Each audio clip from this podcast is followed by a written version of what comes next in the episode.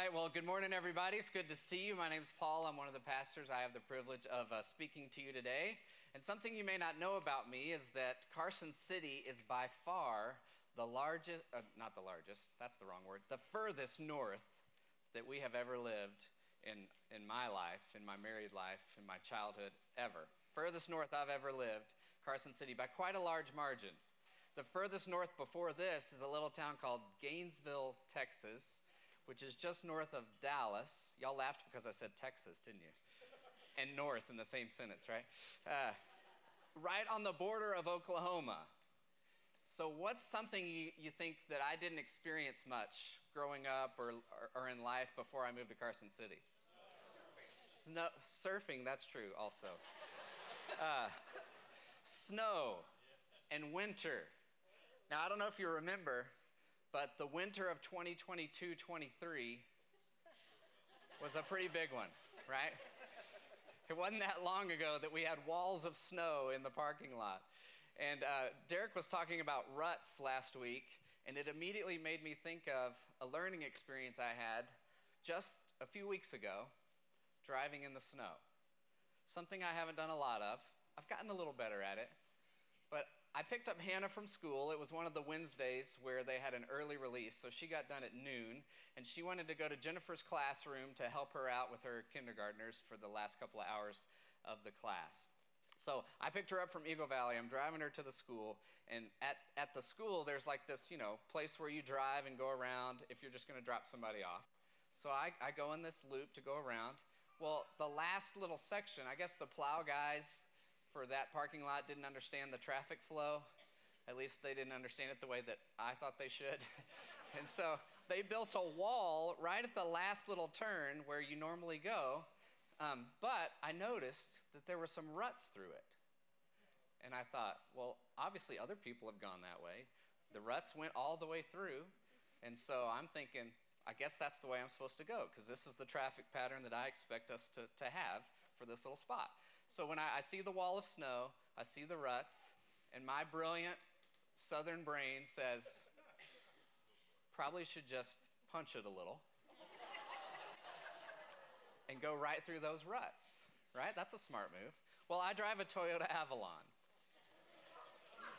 It's not, it's not exactly a, a snow machine. And so I punch the, punched the gas a little bit, get into the ruts, and those of you that are already laughing can imagine what happened. I bottomed out, I compacted the snow really tight because of my extra speed, and basically, like, vacuum locked my car to the snow pile. well, Hannah was very impressed. Um, and she said, Dad, I'm just going to get out and go up to the school. okay, that's probably a good idea.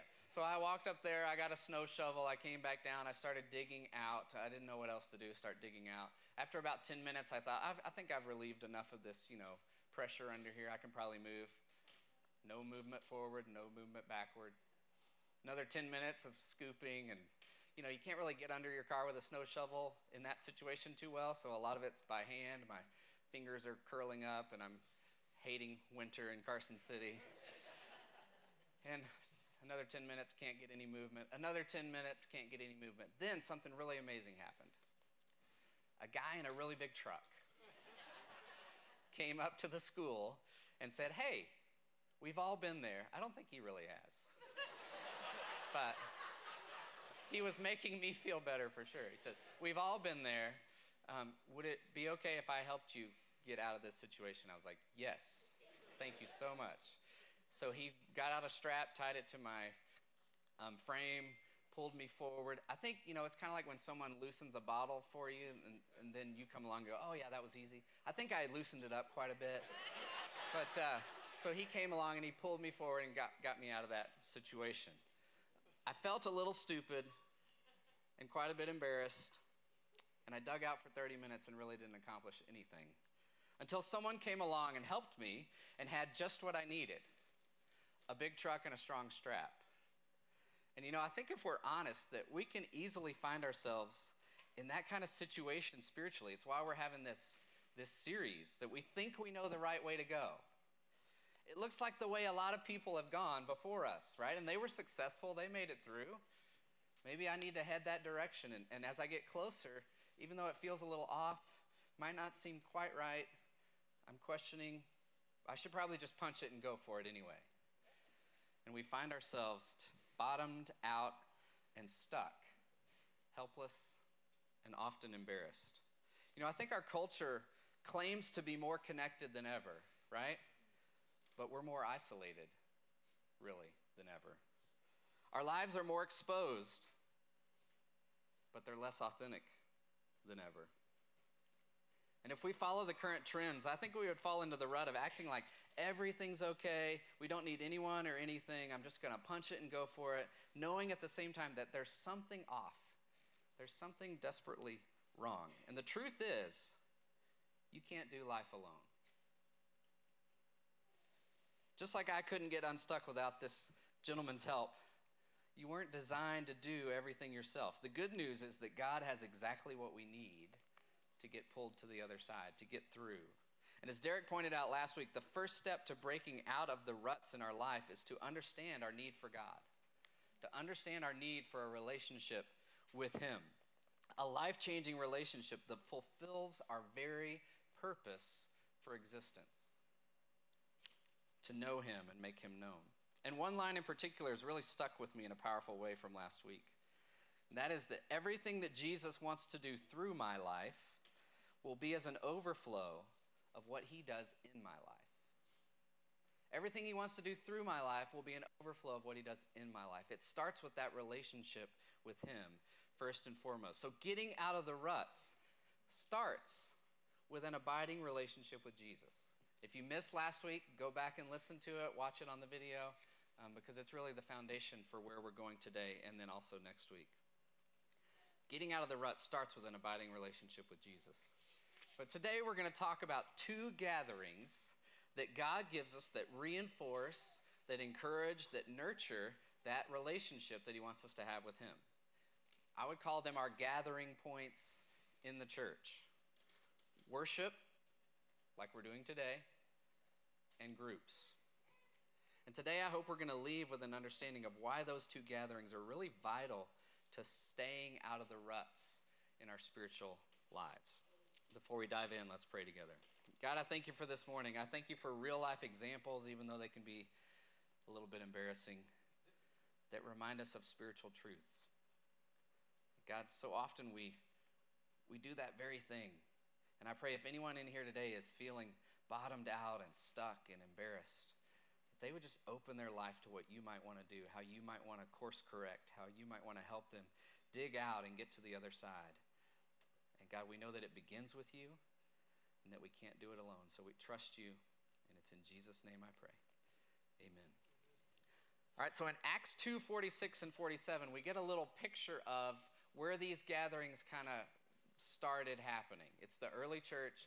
Just want you to know that this isn't a 20th century invention. I want you to know that believers have been following this pattern for uh, as long as we have uh, recordings for the church. It says, Day by day, attending the temple together and breaking bread in their homes, they received their food with glad and generous hearts, praising God and having favor with all the people.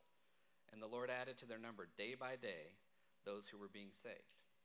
So, this is right after Pentecost, where Peter stood and preached the gospel, and 3,000 people said yes to following Jesus. There's this new movement of Jesus followers suddenly, this new community of believers. And they immediately began to gather in these two ways in the temple for worship and in smaller groups in their homes to share fellowship together and to share life together. It's good to be reminded of these aspects of the things we do as followers of Jesus because they're foundational. These gatherings have been around for a long time. So, with that as our backdrop, let's dig in a little bit. The first gathering I want to talk about is what we're experiencing today, and that is our corporate worship gathering. And these Sunday gatherings really serve two purposes. The first purpose is that it serves as a reminder. It serves as a reminder. The service should be all about God, so it serves as a reminder of who He is and what He's done. We need no other reason to gather than His worthiness. God alone is worthy. We gather to be reminded of that fact, to be reminded of who He is and what He's done. And we were created to worship. It's innate. We will fulfill that purpose one way or another. We will give that worship to something or someone. Ecclesiastes 3:17 says God has put eternity into the hearts of mankind. It, it means we have a sense, we have an awareness that there's something more, something beyond us. There's a drive to bow down, to pay homage to something, to worship something. But God alone is worthy. I want to read a passage from Psalm 95. If you want to look in the Bibles that are uh, in the seats, um, it's page 553. If you have your own Bible, I have no idea what page it is, but it's going to be kind of in the middle. Psalm 95, 1 through 7. Again, page 553 on the Bibles that are uh, under the seats. Just to remind us of who God is and what He's done. It says, Oh, come, let us sing to the Lord. Let us make a joyful noise to the rock of our salvation. Let us come into his presence with thanksgiving. Let us make a joyful noise to him with songs of praise. For the Lord is a great God and a great king above all gods. In his hand are the depths of the earth.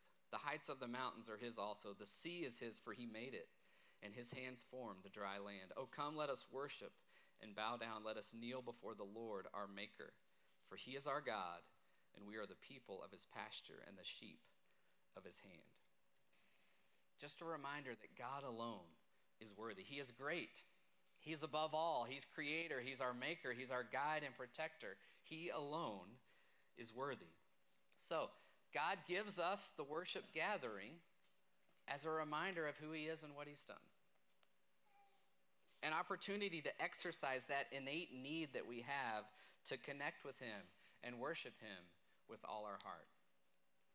Now, this was all the rage a few years ago. I think Derek even mentioned this a, a, few weeks ago in one of his sermons. Those pictures that you used to, they look like just weird, like geometric blobs and things. But if you stared at them hard enough, if you, I never really understood the trick, I, I wasn't very good at it. But if you somehow looked through it and stared at it, then a picture would suddenly form. You guys know what I'm talking about?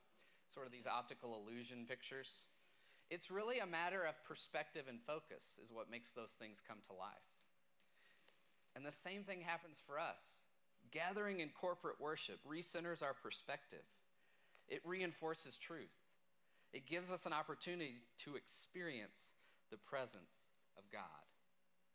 We gather because God is worthy, and we need to be reminded of who He is and what He's done.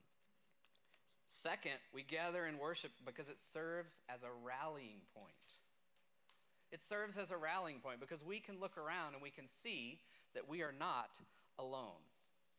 Now, I watch, I have watched, haven't in a while, but I have watched some of the episodes and seasons of Alone.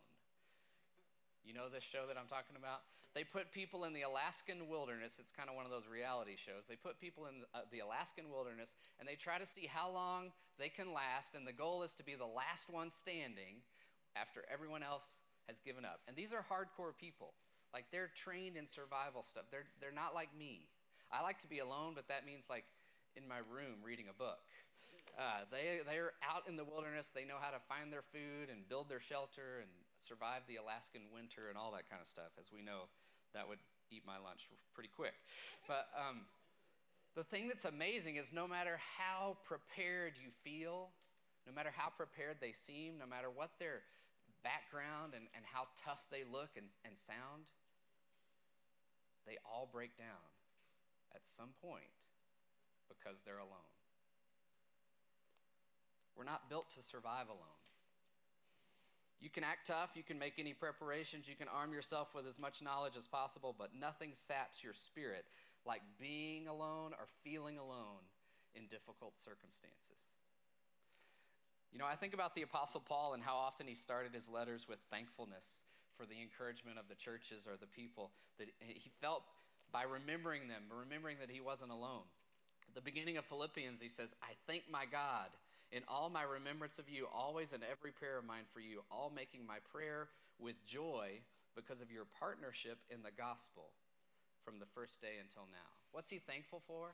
He's thankful for their partnership in the gospel knowing that he's not alone, even though he was writing from prison and wasn't able to visit them. I want you to do something. Just look around right now. Yeah, look around. For that to work, your head's going to have to move a little bit. We're not doing the side eye stare. We're, we're moving, looking around. Look around, yeah. You realize you are not alone. You are not alone. Whatever rut, whatever circumstance you may be struggling through, whatever difficulty you're having in your journey, you are not alone. We come together on Sunday to be reminded of who God is and what He's done, to be reminded of the truth of the gospel that we've experienced through our relationship with Christ, to hear ways that the Bible continues to reveal and teach us more about God and how we're to live in response to Him, and to know that we do not take that journey alone that others are on the same road. Many have walked through or are currently walking through the very same struggles that you may be having. Again, look around. No matter how alone you felt when you walked into this room today, you are not alone. And these reminders serve as a rallying point because it encourages us to then go live out the mission of Christ in the world. These gatherings aren't just for us. They aren't just for our education, our edification, our evaluation, or our entertainment. When we treat worship that way, we miss the point entirely because worship is a means to an end, which is that you leave encouraged and equipped to fulfill the calling of Christ on your life. And that's go time, which is next week, so you got to come to hear about that uh, next Sunday. But we exist for those that aren't here yet. We gather for those that Christ wants to touch through the overflow of his presence in our lives. And that fulfillment happens primarily not in this building, away from this building, as you go and fulfill the mission that Christ has for you and for your life. This week's big idea, really in its simplest form, is that we need God and we need one another. We need God and we need one another. Hebrews 10 24 and 25 says, um, Let us consider how to stir up one another to love and good works, not neglecting to meet together, as is the habit of some, but encouraging one another, and all the more as you see the day drawing near. So we need God in that abiding relationship Derek talked about last Sunday. We gather in worship to be reminded of who He is and what He's done, and to be encouraged that we do not stand alone because we need one another. We're reminded of that in our worship gatherings, but we also experience that in a deeper way, in a different way, in our other gathering, in our groups. You know, your faith is personal, but it's not meant to be private. It's very personal, personal relationship with God, but it's not meant to be lived out privately. Our personal faith in Christ is designed to be lived out in community. And one of our identities that we seek to live out in our groups is that of family. And I really think this is critical. Um, Paul tells us in Romans 8 15 to 17. Again, if you want to use the Bibles in the seat, it's page 1045. I put a marker there, but it's not helping. All right.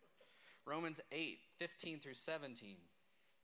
For you did not receive the spirit of slavery to fall back into fear but you have received the spirit of adoption as sons, by whom we cry, Abba, Father. The Spirit Himself bears witness with our spirit that we are children of God, and if children, then heirs, heirs of God and fellow heirs with Christ, provided we suffer with Him, in order that we may also be glorified with Him. So, as followers of Jesus, we're adopted sons and daughters of God, full heirs with Christ.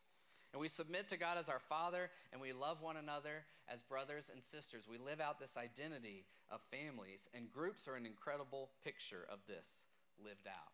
You know, sometimes we, we get it wrong in our head. We think of it as a student teacher relationship, but that's not it at all. It's a family relationship. It's not a class, it's a family gathering. It's not designed to create a bunch of, of uniformity. It's a place to struggle through our doubts, our questions, to find truth, to find life, where we can even disagree on some things that are kind of open-handed questions in our uh, in our faith journey. It's a place where we can be authentic and vulnerable as we seek to fulfill this passage from Hebrews. Look again at the words. Let us consider how to stir up one another to love and good works, encouraging one another. You know what this tells us? we have a responsibility for the spiritual well being of others in our family. We have a responsibility for one another. They talk about meeting and gathering together in the context of what we do for each other. You mean I don't come to church or go to group just for what I can get? You mean it's not prim- primarily about my wants and my needs? You know, we get so consumed with ourselves and our situation and our perspective that it can sometimes be all we think about. But gathering is about God first, because He is worthy, and secondly, about how God wants to use you and me in the lives of other people, in the lives of our brothers and sisters. And when our gathering priorities align in that order, what we receive from Him is nothing short of miraculous. What He can do in and through us uh, as individuals and as a group and as a church is nothing short of supernatural. And notice how the verses start with the phrase, let us consider. That's very active. Consider is a strong word to put effort into thinking and strategizing about something. Let us put effort into thinking and strategizing about what? Two things how to stir up one another to love and good works.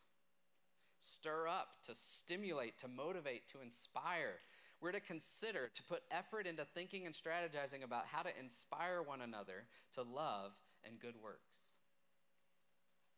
We're to know each other, care for each other enough to look for ways to inspire greater devotion to Jesus in each other's lives. You know that you're uniquely and uh, you're uniquely created and designed to serve and love someone that God brings to common ground better than anyone else.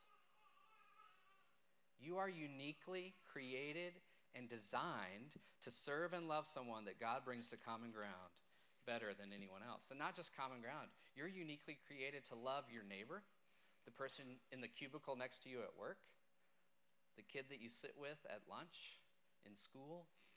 You're uniquely created and designed to connect with someone, to honor God uh, better than anyone else. And nothing breaks you out of a rut faster than focusing on someone else other than yourself. And these verses say we're to put effort into thinking and strategizing about how we can be used by God to inspire someone else. It's part of why we gather because we need each other. You need what God has placed inside someone else, and someone else needs what God has placed inside you. And Paul paints this picture by calling believers the body of Christ in 1 Corinthians 12. I encourage you to read the whole passage, but he summarizes it in verse 27 when he says, You are the body of Christ and individually members of it. We're the body of Christ. We come together to be something greater than the sum of the individual parts. And this picture, it still starts with Jesus because he is described as the head. It still starts with an abiding relationship with him because he's in control. But as individuals, we come together under him to form one body. The picture is incomplete without you. We need each other. So think about how God may want to use you to inspire someone else. But secondly, Paul says we also encourage one another. And the Greek word for encourage is a form of the word for the same word for Holy Spirit. It literally means to come alongside someone. And part of how God uses us to inspire one another is when we reflect the Holy Spirit to each other by coming alongside our brothers and sisters and help in the journey. We're to put effort into thinking and strategizing about how we can encourage or come alongside someone else. In our worship gatherings, first of all, by our presence. It's hard to encourage someone that you're not around, right? Through a greeting, offering to pray with them, serving in kids, remembering the thing they told you they wanted you to pray about the last week, and asking them how it's going. Sometimes a simple touch during the response time, inviting someone to come and be part of this gathering with you. And maybe in groups, uh, through our presence, again, through living life together, through being honest in our discussion of the ups and downs of following Jesus and, and being able to speak into how He's brought you through difficult circumstances. So, as we kind of go on this uh, wave of life, sometimes we're in the down part, sometimes we're in the up part. We can always be ahead of someone or maybe behind someone else. And in that push and pull of life, we can encourage and be encouraged. We meet needs for each other. We pray for one another. We speak the truth in love. We act as family. And we invite others to experience that as well and be part of that. When we first moved to Tucson, Arizona, a lot of years ago to help start a church. We had Josh and Andrew, and they were both uh, really young elementary school students. Now, one of them's about to graduate and is married, and the other one's about to finish his sophomore year. We didn't have Hannah and Luke at all yet. That's our second half family. Um, but in this first half family, we moved to Tucson, and we thought we were done with kids.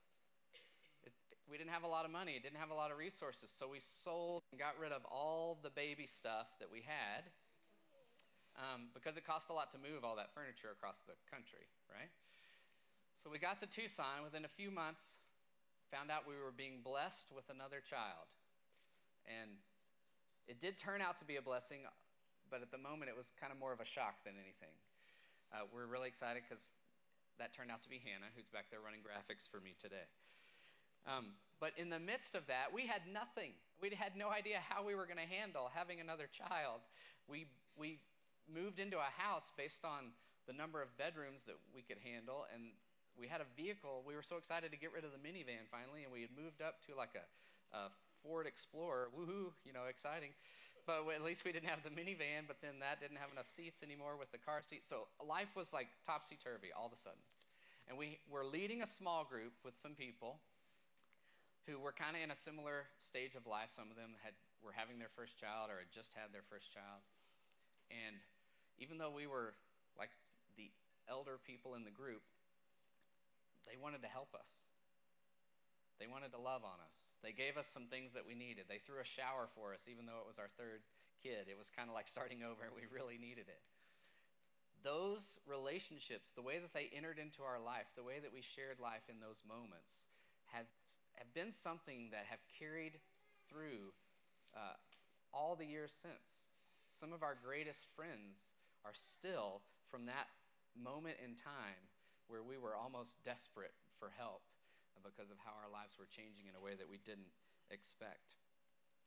Maybe you have a real heart for helping people and for helping them feel connected. We all need that.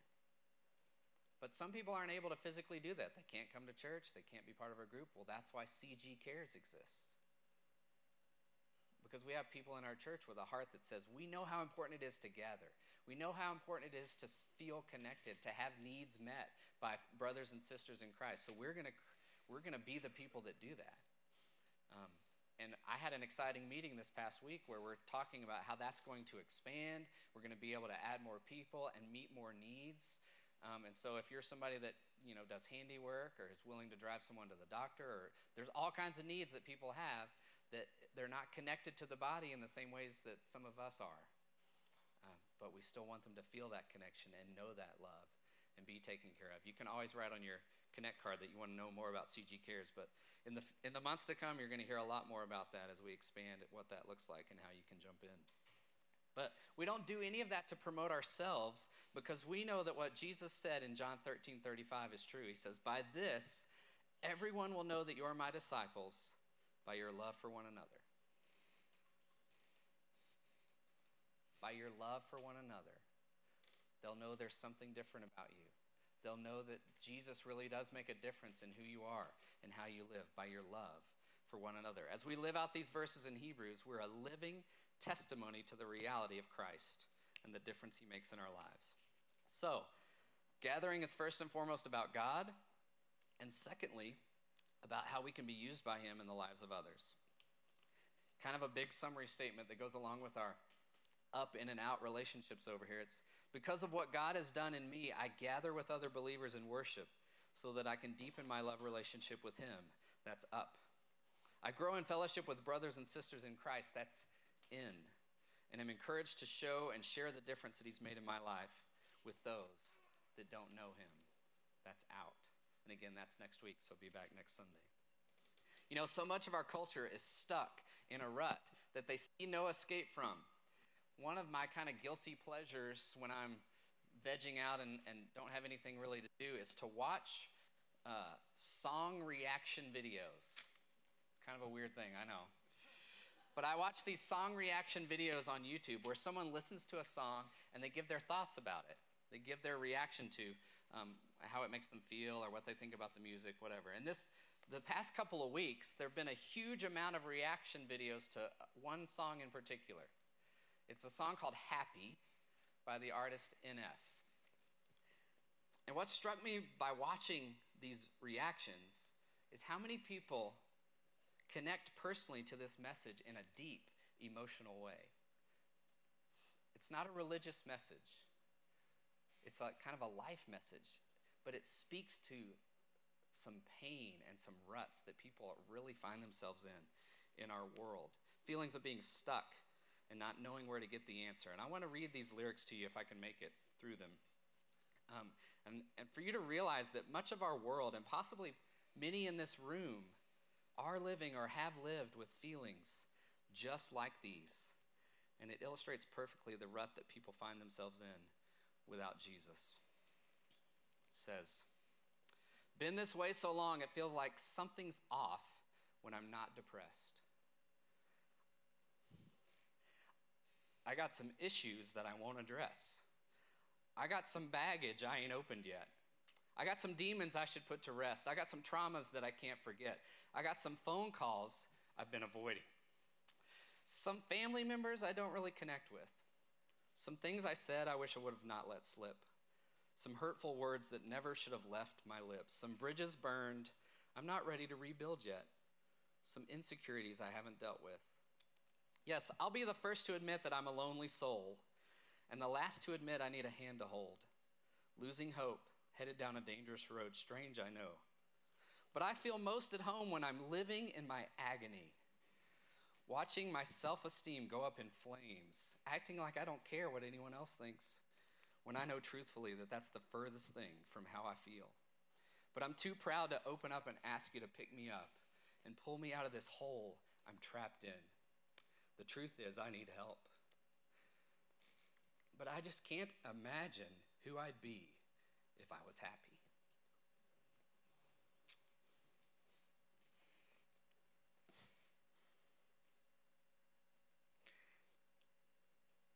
People are living life so stuck in a rut of negative circumstances, addiction, general, generational dysfunction, depression, they don't even know who they'd be if they were happy.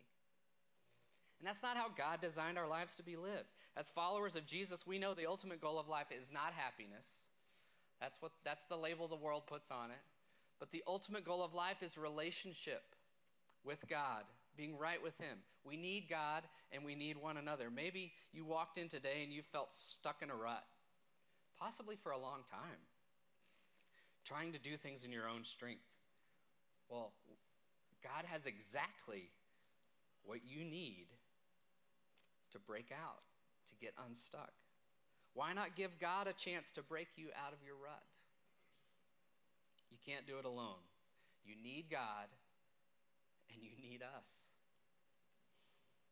Maybe you needed to be reminded that it's not about you. We get so focused on ourselves and our own situation part of understanding we need one another is to understand that we're a family and we have a responsibility for the well being of our brothers and sisters. Why not give God a chance to use you to help someone else out of their rut? We need God and we need each other. Why we gather. Now, you know, we we talk every week about next steps because we believe God brings you for a reason. He invites you for a reason to this gathering. That there's something He wants you to, to understand differently or to do differently as a result of hearing the truth that you hear uh, from His Word. The next steps we have this week are simple come back next week. If the gathering is important, be here for it next time. Not for numbers' sake, but because of what God does in and through your life um, by being here. Maybe today you came and you're, you're new and you're like, I, I just want to find out more about what's happening. You can stay for discovery. That's the next step. Maybe that's why God brought you to this room today. Groups are really important, but it's a tough time to jump into groups because the semester's winding down.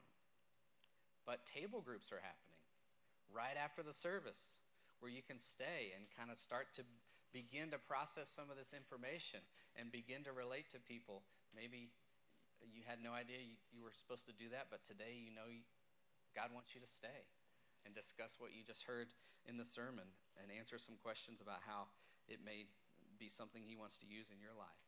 Simple next steps. Of course, always a next step possibility is that you realize you don't have Jesus in your life, that you've never said yes to Him as your Lord and Savior. So that relationship with God is not something that has been established. It's not right the way that He created it to be. We'd love to talk to you about that. I'll be in the back of the room to. Uh, to pray with you and to talk to you about what it means to say yes to Jesus. Maybe you've said yes to Jesus and you want to let everybody know by being baptized in one of the weeks to come. Of course, we love to do that. We celebrate that each and every time that it happens. But God doesn't just bring us to sit and soak. God brings us to activate us and encourage us, encourages us to rally and to live out the life that He's called us to. So, what is God encouraging you to do today? It may not be any of those, and that's okay. But spend some time thinking and praying about what God's next step for you might be as a result of what you've heard today. Allow your life to intersect with others by gathering and see what He wants to do in and through you. Let's pray together. God, I thank you for this morning. I thank you for the truth that we need you and we need one another. God, thank you for the reminder that we have a responsibility for one another.